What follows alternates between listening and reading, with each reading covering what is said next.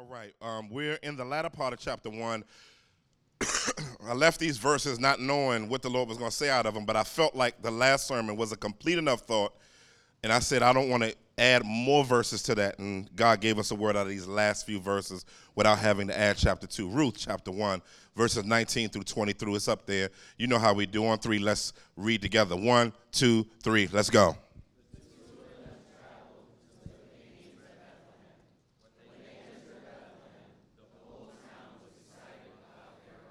Yeah.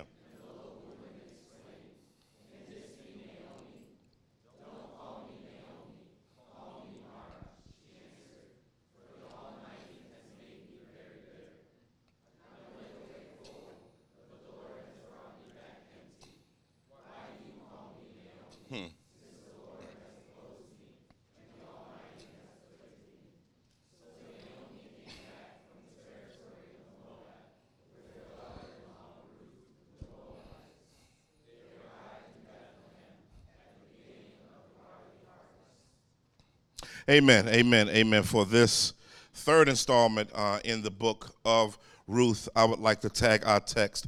You about to walk into something. That I, I, if, if, if it's all right, I want you to look at somebody next to you say, neighbor, I don't care what you're going through, but God has set things up for every now and then for you to walk into something. They're not feeling you. Look at the other person on the other side of you. Say, neighbor. They wasn't feeling me. But maybe you will. No matter what you go through, no matter how hard it gets, God sovereignly assigns the ability for you to walk into something. You ought to give him some praise right there. you ought to give him some praise. Living God, living God, I thank you that life isn't only suffering. I think sometimes in certain sectors of Christianity, we teach that Christianity is only suffering. And I'm not sure that's true. I think it's a part of our journey. And um, God, you don't owe us anything either. You don't owe us anything.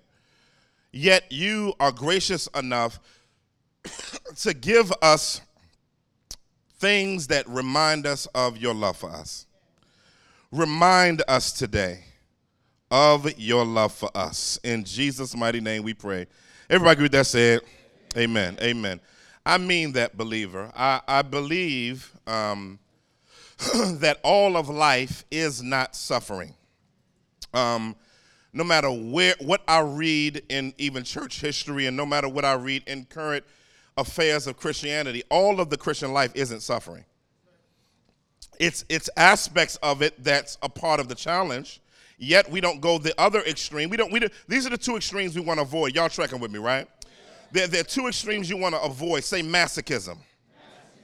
Christians aren't masochists.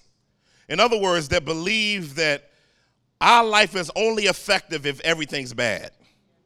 Like, in other words, seeking, masochism is seeking pain, which is a form of adversiveness to the gospel because masochism seeks to redeem itself through its own suffering versus embracing Christ's suffering as the redeeming formula for their life.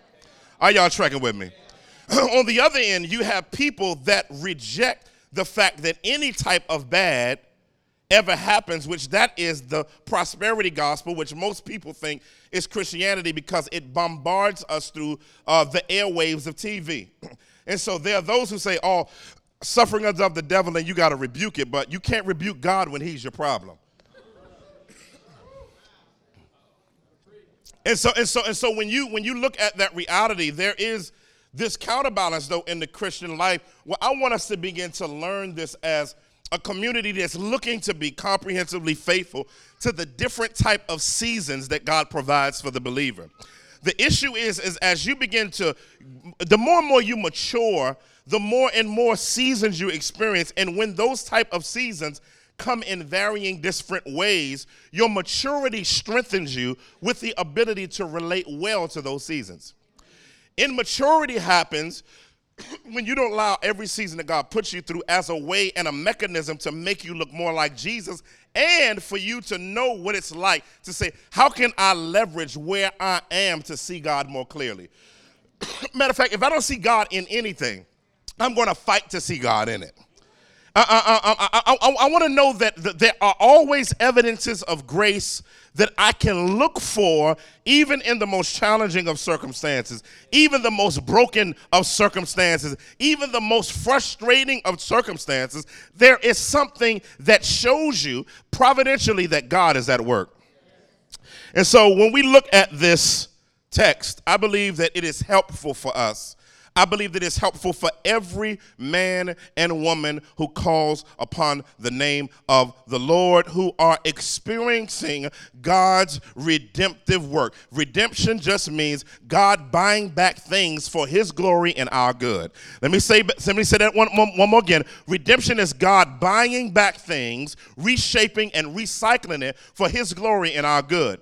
And we come to a passage where I think that there's some confusion in this young lady's life, uh, this woman's life, who's experiencing some challenges uh, in this passage. And the way she is relating to God uh, doesn't uh, r- relay the big picture of her life. Ah, that's so good. In other words, she's only relating to God based on how she's experiencing that season. Not the big picture of what God is like all the time.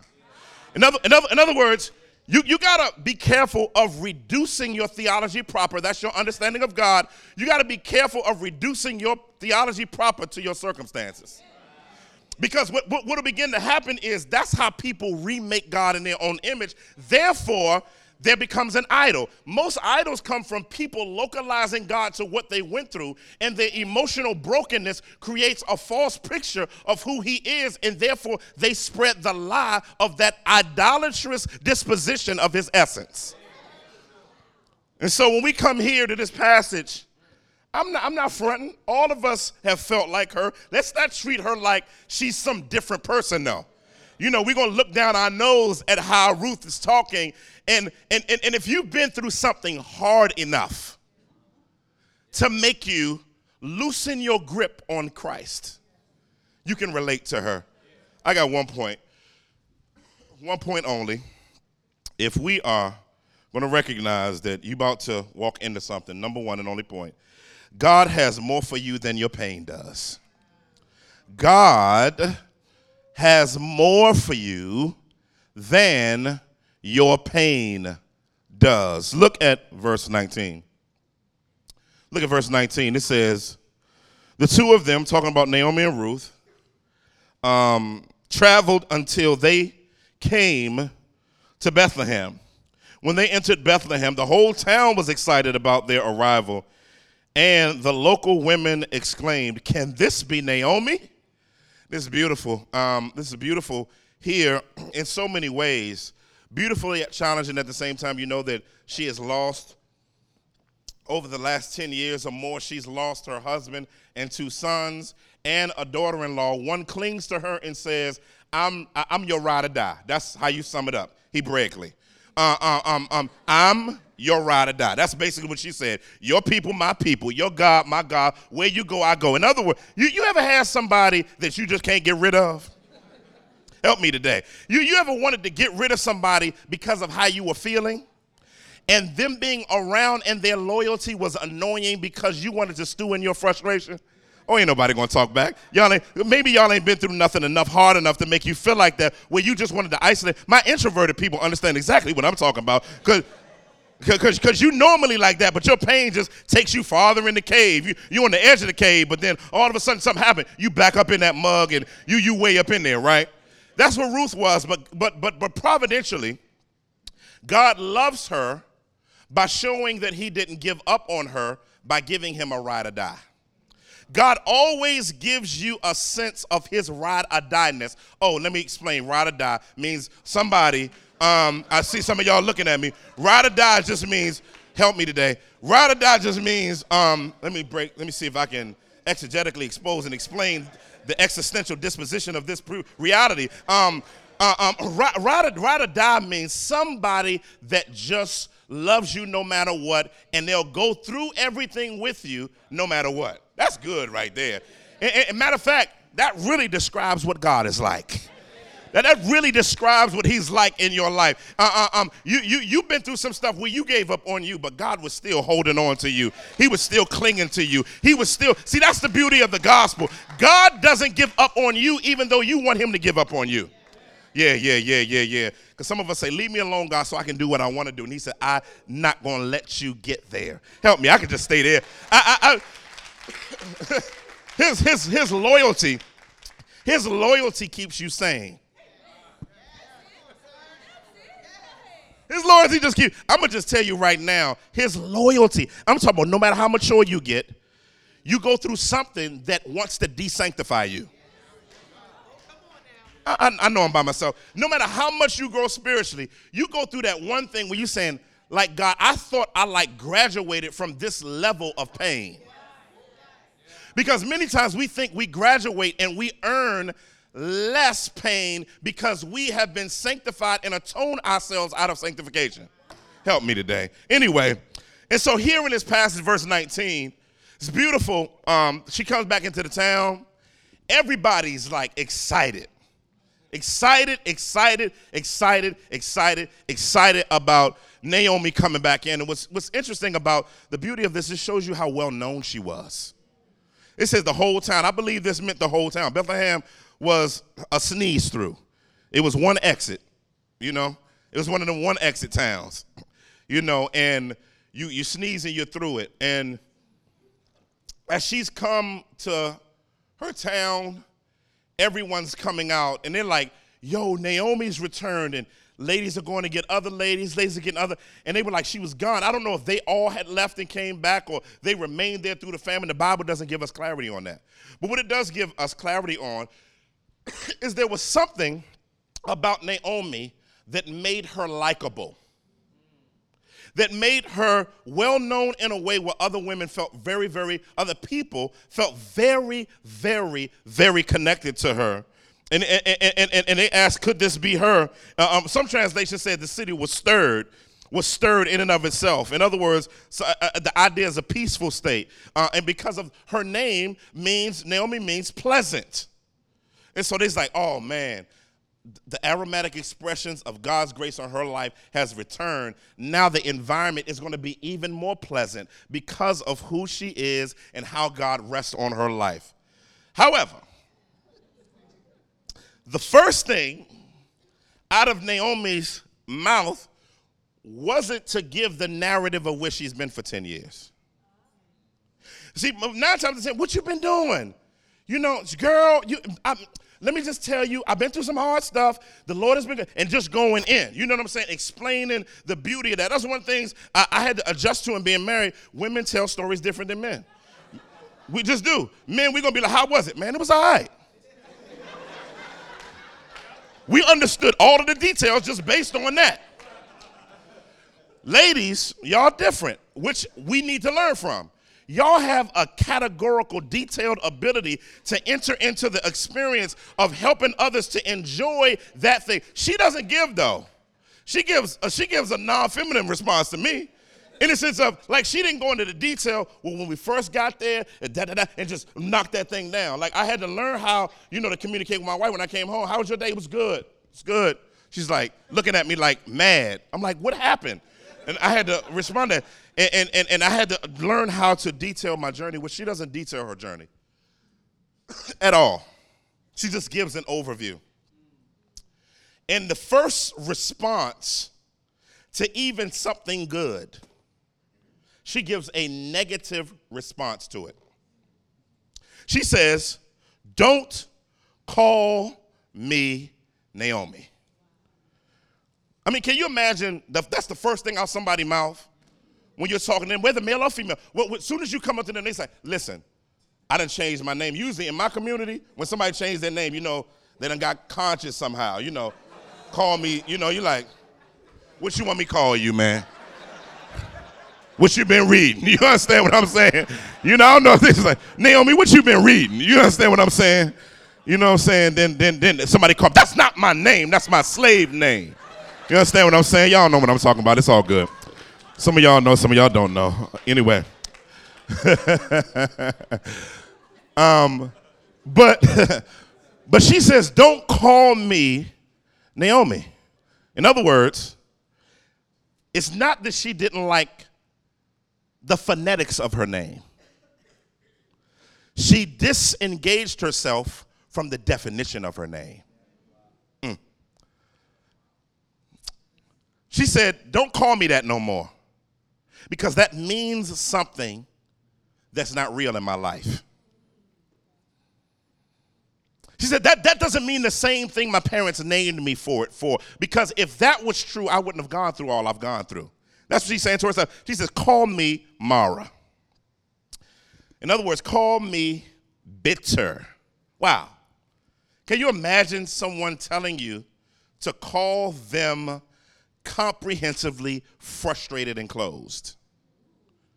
That, that's what she, eh, eh, eh, when she said, call me Mara, she basically points, she takes a season of her life and paints her entire life by it, as if that's the only experience she's ever had. You, you have to be careful of letting a season mark your life. Don't ever become redemptively forgetful. Ugh, I'm alone in here. Um, it, matter of fact, ne- never let the enemy make your mind think that God's never been good to you. No matter what you're dealing with, and if you're stu- somebody say, "What, what, Pastor? I've been stuck in a season. So what do I do about that? Like I'm stuck in a season that I really don't like. What do you What do you expect me to do in relation to that? In that reality of that season? In other words, this she she has locked herself down into Naomi 1.0. Be careful of letting your life be the 1.0 version of yourself. Because God has, God, God uses pain as a mechanism of upgrading you. Oh, help me today. Um, uh, anyway, I'll wait till 11 o'clock. Um, it says, it says, now, now what's interesting about this, I have a lot to say about bitterness because I think we need to talk about this. Um, we talk about this idea of Mara, it's actually the word for myrrh. Now, this is, in Hebrew, it's the word myrrh. Say myrrh. Now, if you know what myrrh was used for, it was an aromatic resin. You know, back in the late 80s, early 90s, when we the Muslims used to be out selling incense and oils. Y'all remember that? Nobody. Oh, I forgot. My my bad. Some of y'all wasn't born. My bad. Um, well, if you on South Street and dude come up to you and try to, you ever had somebody try to wipe some oil on you? Like, man, I don't want to smell like that right now. You, you ever seen a dude walk up to you? Hey, try this out. Wow. I'm like, man, hold on, bro. we used to wear Blue Nile and uh, Indian. Uh, we used to have what was it? Sandalwood, frankincense, myrrh. Nobody don't remember cool water. Y'all don't remember that. Y'all don't know nothing about yope and all of that. Y'all remember that? Well, myrrh technically is used as embalming fluid. She says, "Call me embalming fluid." That's, that's what she says here. She says, My bitterness has me as good as dead. That, that's, that's her disposition, that she has allowed a situation to subtract her value. And we know that Jesus Christ on the cross, his suffering didn't subtract his value, it actually showed his value. But she says, Call me Mara. And it's interesting with the challenge of bitterness. One article from Christianity Today says bitterness starts out small. An offense burrows its way into our hearts. We replay it in our minds, creating deep ruts that will be hard to build back up. We retell our hurts to any available listener. Sound familiar? Including each sordid detail. we enlist support, pushing us further into our resentment. We hear the offended, offending person's name and cringe if it's that. We decipher the offense as inter- inter- international or of the offender as full of spite. And so when we look at this idea of bitterness, bitterness is the fermentation of anger.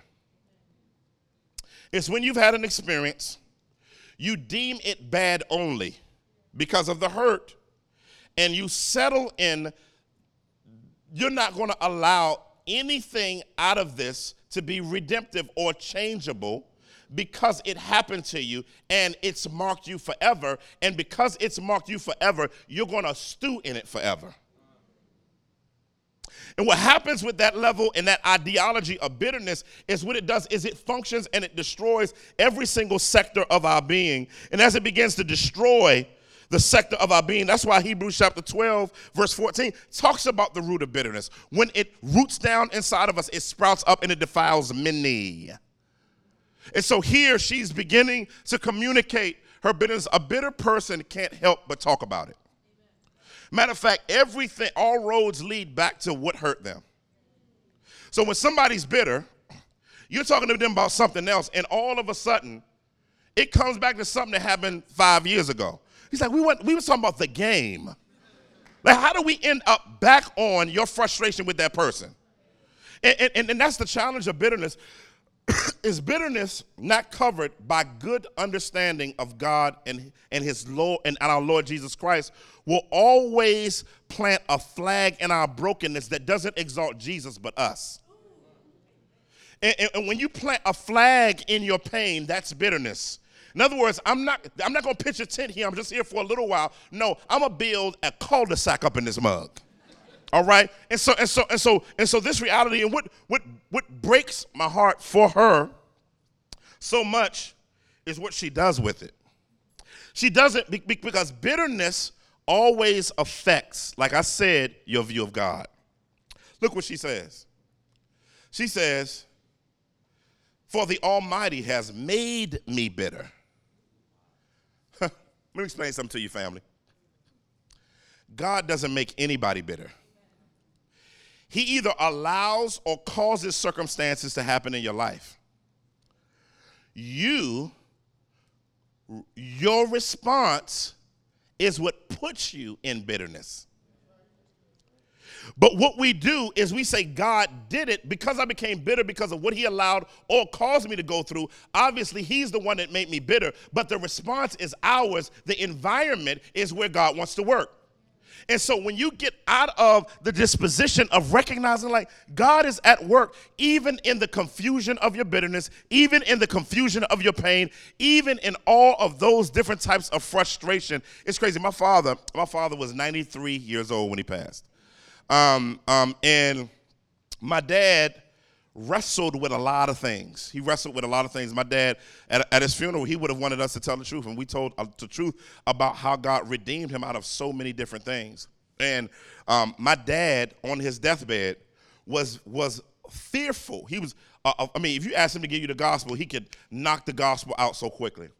But he was in World War II, Korean War, two Purple Hearts infantry. We talking about not a dude up somewhere cooking and doing communications. He was on. He was on the front lines. You understand what I'm saying? And I'm not dogging anybody that does that. I'm just saying he was out there, and because that's where they put particularly African American men on the front lines.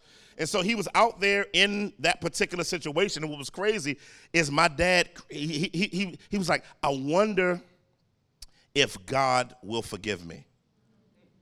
And I was like, What you mean? He's like, All I see is the people I've killed and I know Jesus Christ is Savior, but um, he was resting. He couldn't talk as well as he could.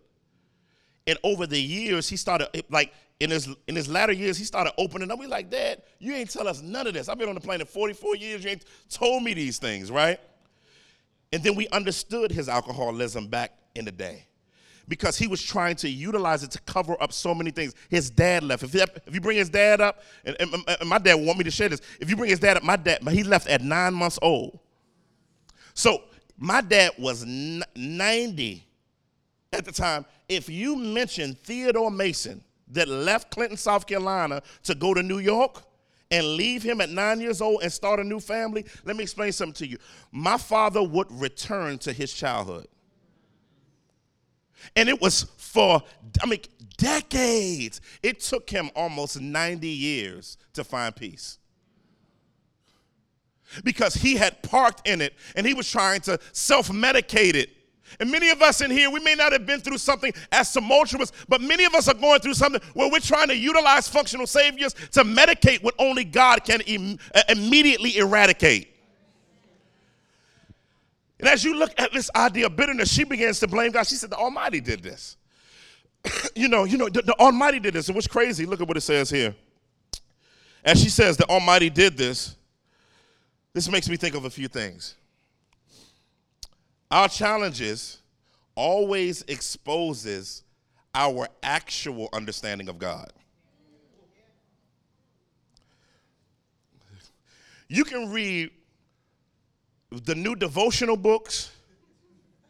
You can read every systematic theology from Arminian to Calvinist, the early church fathers, the ante Nicene fathers, the Nicene fathers, the post Nicene fathers, the African church fathers, the Roman church fathers, the Afri- you can read all, but uh, you can read the Bible from front to back. But what exposes your ideology of God is how you process through your theology when you go through something difficult. You ever been through something you says, I don't deserve this. It's quiet in here. I don't deserve this. That means you don't understand the gospel. because we think at some point we've been good enough. I've been good enough to graduate from not taking this assignment. Help me today. In other words, I, don't deserve it. Or I'm, I'm, I'm you know, I, I've, I've, I've, I ain't gonna lie, I've wrestled. I'm a good person. God knows my heart.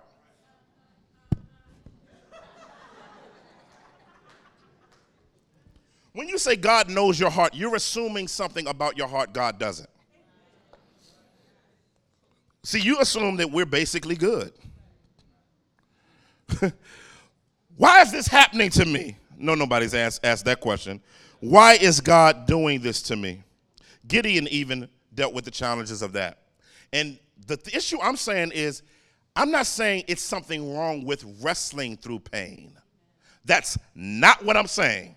Because the Bible gives us clear mandates to wrestle through pain. As a matter of fact, Hebrews, Hebrews said that Jesus Christ shouted cries because of he, what he went through as he suffered and he was perfected through the things that he suffered. In his humanity, Jesus went through a sanctification process. So if Jesus had to wrestle with his pain on the cross, Elohi, Elohi, lama sabachthani, my God, my God, why has thou forsaken me? He's wrestling, yet pushing forward. And then in the next breath, he can say, Father, forgive them, for they know not what they do. Jesus is the ultimate example of not letting pain get you bitter but letting pain have its work in you, but recognizing that that's not the end of the story. And when you left, leave our attitudes of this unchecked, it can lead to apostasy. What is apostasy? Abandoning faith. Me and a couple of pastor friends were engaging that ex-pastor dude. We've been, and I, I said, listen, bro, I'll pay for your plane ticket. And we'll sit down with you and your best debaters, and we'll sit down and talk to you through the faith.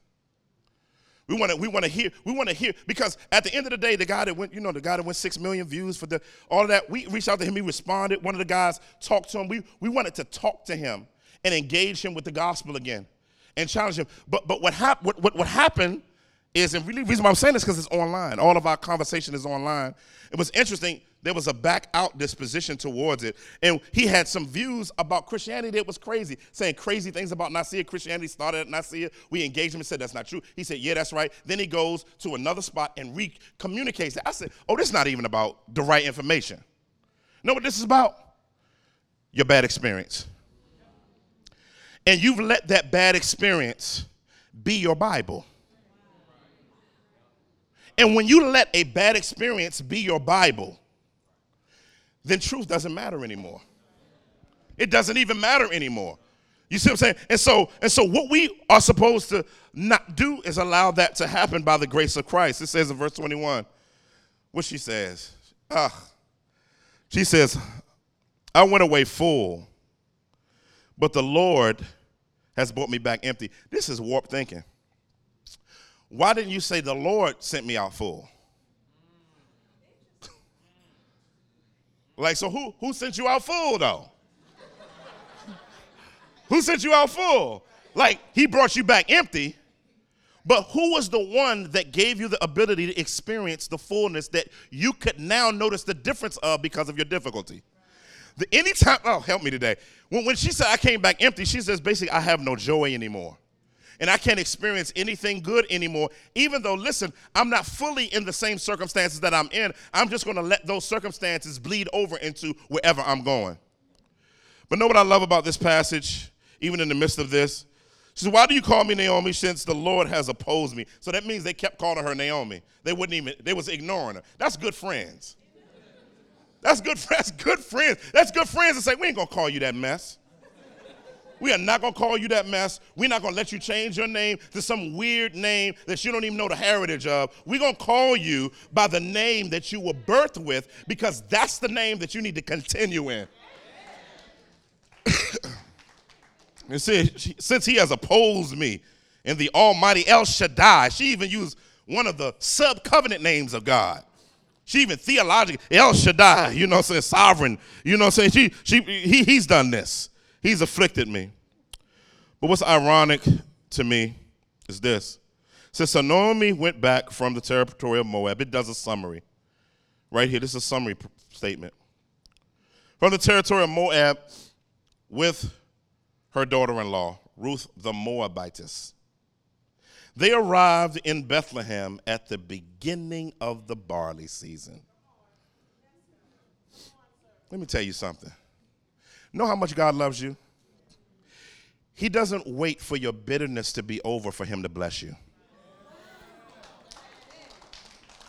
Oh, y'all missed a crazy shout moment right there. he doesn't, listen, listen, this is how the gospel works God comes to you, you don't come to him. Listen, God doesn't say, get right, then I'll engage you. That's beautiful. That's beautiful. He says, listen, I'll providentially even use your movements. Listen, her geographical movements was of her own initiative, but not knowing that God was providentially working in the midst of her movements and yet, He can cause you, no matter what movement and what disposition of your soul that you are in, to meet you where you are and to help you to walk into something that redeems your heart from its hardened and broken and disturbing disposition. That's the beauty of being in Jesus Christ, is that Jesus Christ comes down. He doesn't ask you to climb up. He doesn't. He doesn't. That's, that's the beauty. And so someone says, How do I get out of this? God has God is initiated already. I guarantee you. He's initiated or is initiating something in your life to remind you that he's with you and he loves you. But right now, he's initiated. It may not be what you fully want yet. But it's a glimmer of light to remind you that your circumstances isn't your God, but Yahweh is your God. When you look at this, and she was inconspicuous, she didn't even know. He just heard that the Lord had visited his people. That's what the text says. but in the myth, oh God, help me not to shout. Um, God not only visited his people, he visited her. He visited her. Guess what he wants to do in your life? He wants to visit you. And the gospel, Christ's incarnation is the ultimate visitation. It's the ultimate visitation because this is a temporal visitation. Christ's coming is an eternal visitation, which he brings a harvest of eternal life and practical change in your life. And so, my prayer today is that you won't park in your mess, but that you will, you will begin, if you're bitter now and if you're struggling now, that you will begin to look up and say, God, where are you active? It's interesting throughout this book, the author never invokes the name of God. The name of God is only used within the framework of the story by those in the story. And the beauty of this over and over and over again, as the book builds, we'll see more and more how much God loves us. We'll see, we'll see so much of how he loves us and is committed to us ferociously. I'm going to just say this one last time to you, and I'm done. Stop thinking that you have to do something for God to contact you. Stop believing that if I only give this up, He'll love me. Stop believing that only if I stop doing this, then God. Listen, God is so powerful in his commitment. It is the most confusing thing I, as a human being, can understand because I know I want to be done with people sometimes. But God in Christ never wants to be done with you. Father, we thank you. We thank you for the beauty of Christ who gives us glimmers of his everlasting love and grace. And God, maybe someone is here today and they don't know you and they need to recognize and have that reality instilled within them by trusting you as Savior.